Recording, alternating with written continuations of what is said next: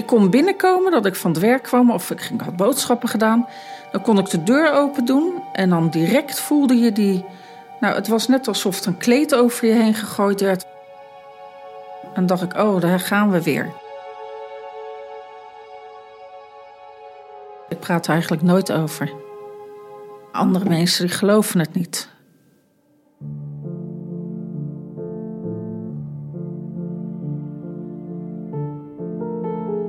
Een verschijning van geesten, vorige levens of bezoek van buitenaardse wezens.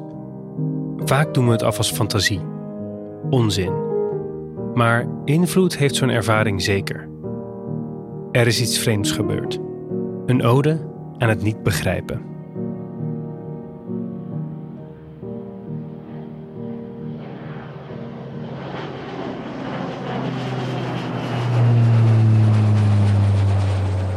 Ik was uh, nu inmiddels vijf jaar geleden met uh, een van mijn beste vriendinnetjes, Marie, was ik uh, op een ja, rondreis eigenlijk door Amerika. We zijn drie weken onderweg geweest. Good evening, ladies and gentlemen. Welcome aboard. Once you have located your seat, we ask that you please step out of the aisle. De eerste nacht hebben we wel geboekt van tevoren. En verder hebben we eigenlijk alles de ochtend zelf of een dag van tevoren geboekt en bijna alles via Airbnb gedaan. Het was heel relaxed, ondanks dat het toch stressvol had kunnen zijn, doordat we elke dag weer op zoek waren naar waar gaan we nu eens slapen. Dus ja, het was een heel bijzondere reis daardoor met veel bijzondere ontmoetingen. Deze slaapplaats was in uh, New Mexico. Dit huisje was langs de hoofdweg die wij weer gingen rijden. Op de foto's van de advertentie zag die de eigenaresse die zag er gewoon heel erg vriendelijk uit. En er waren ook wel uh, reviews die gewoon wel goed waren. Maar nog niet zoveel. Dus ja, het zag er gewoon heel fijn uit. En de kamer op de foto was wel heel vol. En een soort van qua veel meubels en uh, en uh, omlag. Maar prima voor wat we nodig hadden. We reden dat haar terreintje op.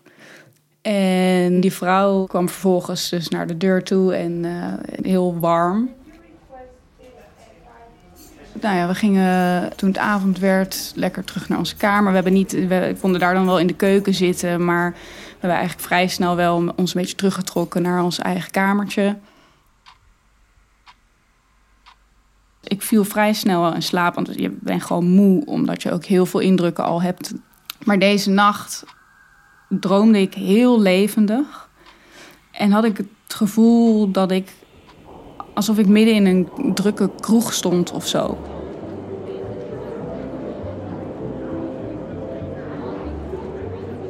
Alsof dus de hele kamer volgelopen was met allemaal mensen die lekker, uh, nou ja, in een ouderwetse kroeg uh, wat aan het drinken waren en druk aan het doen waren. En, uh...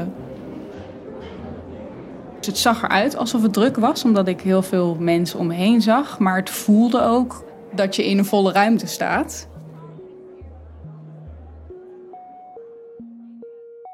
Dus ik werd wakker en zei, nou ja, zoals je wel vaker als je met iemand samen slaapt, zegt van joh, lekker geslapen. Dus um, zo'n gesprek ontstond er ik heb wel onrustig geslapen, want het was zo druk hier vannacht. Waarop zij eigenlijk gelijk zei: Ja, dat vond ik ook. Ik dacht: Oké, ik ben dus. Het is dus echt zo.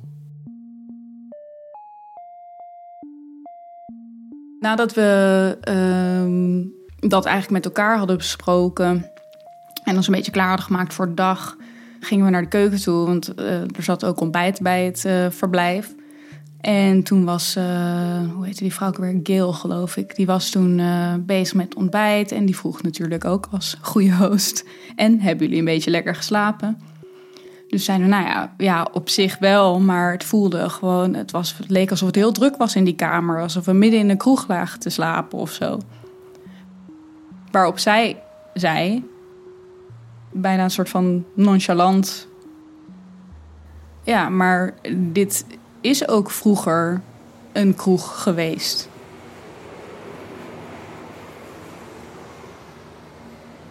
Ik dacht, oh, oké. ja, dat vind ik wel heel interessant. Ik denk, wat, wat, uh, wat is dat dan? Wat maakt dat zoiets daar toch op een of andere manier achterblijft?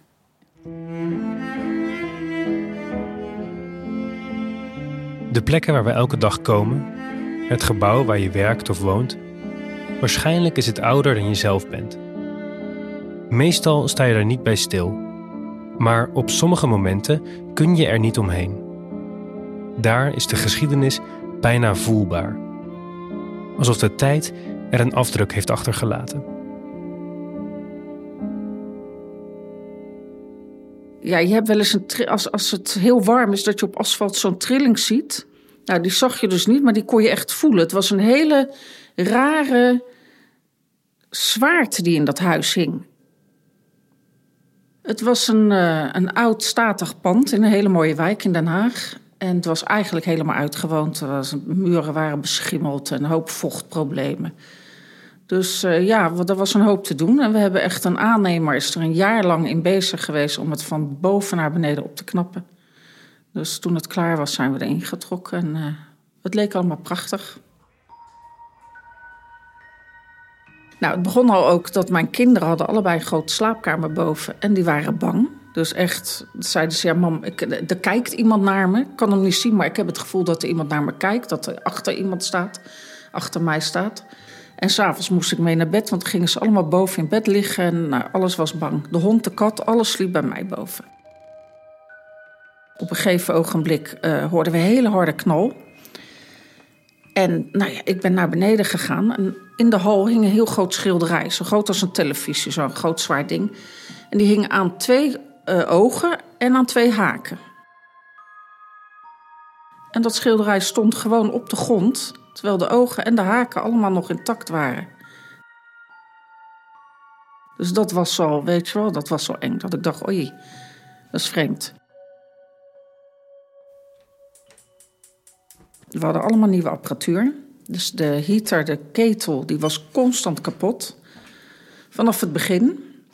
We hadden een hele dure koelkast. Met aan de linkerkant was koelkast, de andere kant was dus uh, uh, vriezer, lades en dan onder planken, weet je wel, heel, heel groot. En we hadden uh, ijsblokjes en dat soort dingen. En op een gegeven ogenblik wil ik ijsblokjes pakken en er kwam een steekvlam uit. Er kwam een steekvlam uit. Dus wij hebben direct gebeld. En eigenlijk de mensen gingen lachen en die zeiden... ja, dat kan toch helemaal niet? Ik zeg, ja, het kan niet, maar het is wel gebeurd. Dus toen kwamen ze kijken en toen, nou ja, hij draaide dat, dat ding eraf, dat plaatje eraf. En het was helemaal zwart, hij was dus echt... Dan zou je denken, dat kan gewoon... Ja, het is een machine, die gaat kapot. Maar alles ging kapot, constant. We hadden een bos vaatwasser, die ging drie keer achter elkaar kapot. Totdat we een nieuwe kregen, die ging ook gewoon kapot. De centrale verwarming ging eruit. Nou, alles wat maar elektrisch was, dat ging gewoon kapot daar in huis.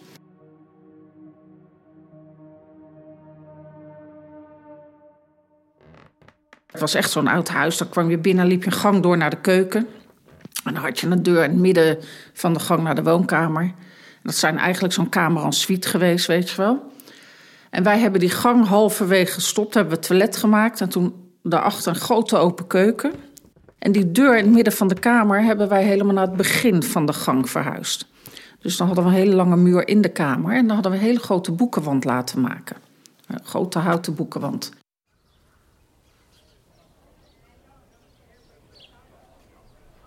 En op een gegeven ogenblik zijn we in de tuin. En mijn zoon, die, uh, hij is aan het spelen met zijn neefje en nichtjes, die woonden vlakbij. Helemaal gezellig. En ineens staat hij stokstijf. En hij zegt ineens, mam. Ik zeg, wat is er, mam? Zo helemaal hoe een kind kan doen. Ik zeg, wat is er? Hij zegt, er loopt een jongetje door de boekenkast. kind was zeven jaar toen we er gingen wonen. Die had geen idee dat daar een deur had gezeten achter die boekenwand. Ja, toen had ik wel door dat er iets niet goed was natuurlijk in dat huis.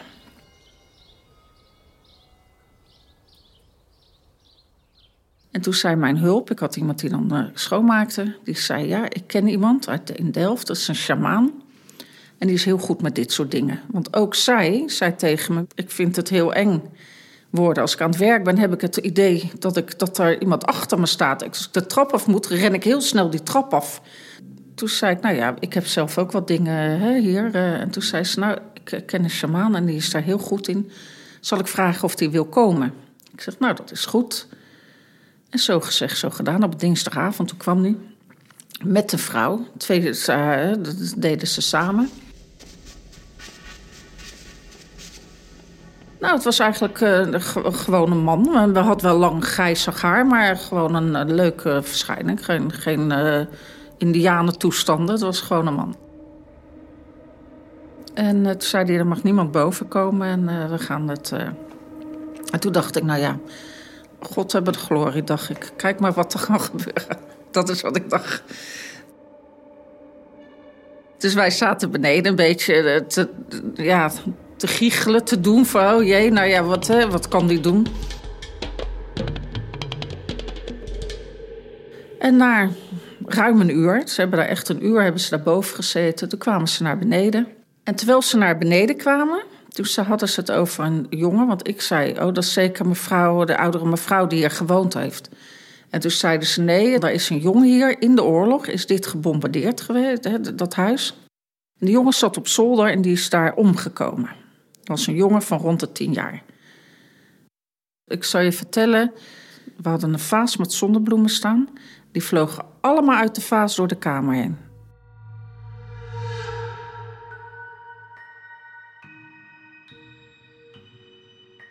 werd er gewoon uitgetild en door de kamer gegooid. Ja, het is echt waar. Het is echt waar.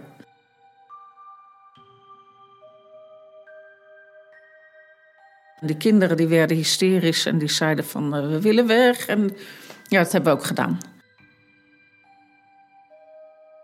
Mijn hulp zei kom je nooit meer. Die, die kwam ook nooit meer, die ging weg. Die, die, eh, ging niet meer, uh, wilde niet meer voor me werken.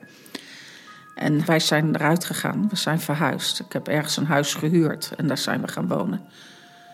Heel klein, ander huis, maar de kinderen waren dolgelukkig dat ze daar weg waren.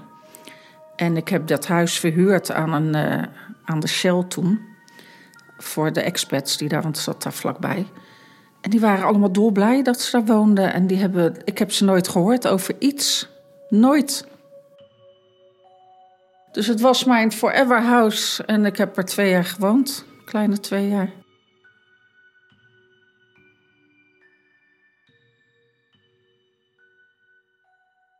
Er zijn natuurlijk meer verhalen van mensen die zeker bij bepaalde plekken of gebouwen of, um, of niet eens als het, als het gebouw weg is, maar het stuk grond uh, alleen al, uh, bepaalde ervaringen hebben die connectie hebben met een verleden daar. Ik vond het heel bizar, ik vond het heel vervelend, ik vond het heel vreemd. Maar ik was nooit dat ik dacht, ook oh, durf niet naar huis, ik durf niet mijn bed in. Of weet je wel, dat niet. Nee. Er is toch iets meer dan, nou ja, het leven zoals wij het allemaal kennen, weet je wel. Iets bovennatuurlijks of ja, nou ja, ik weet wel dat er gewoon meer is dan dat wij weten. Dat, dat heb ik daarvan meegenomen dan. Dat, uh, dat is een gegeven, dat is een zekerheid voor mij nu. We zijn maar heel klein, er is heel veel nog wat we niet weten, ja.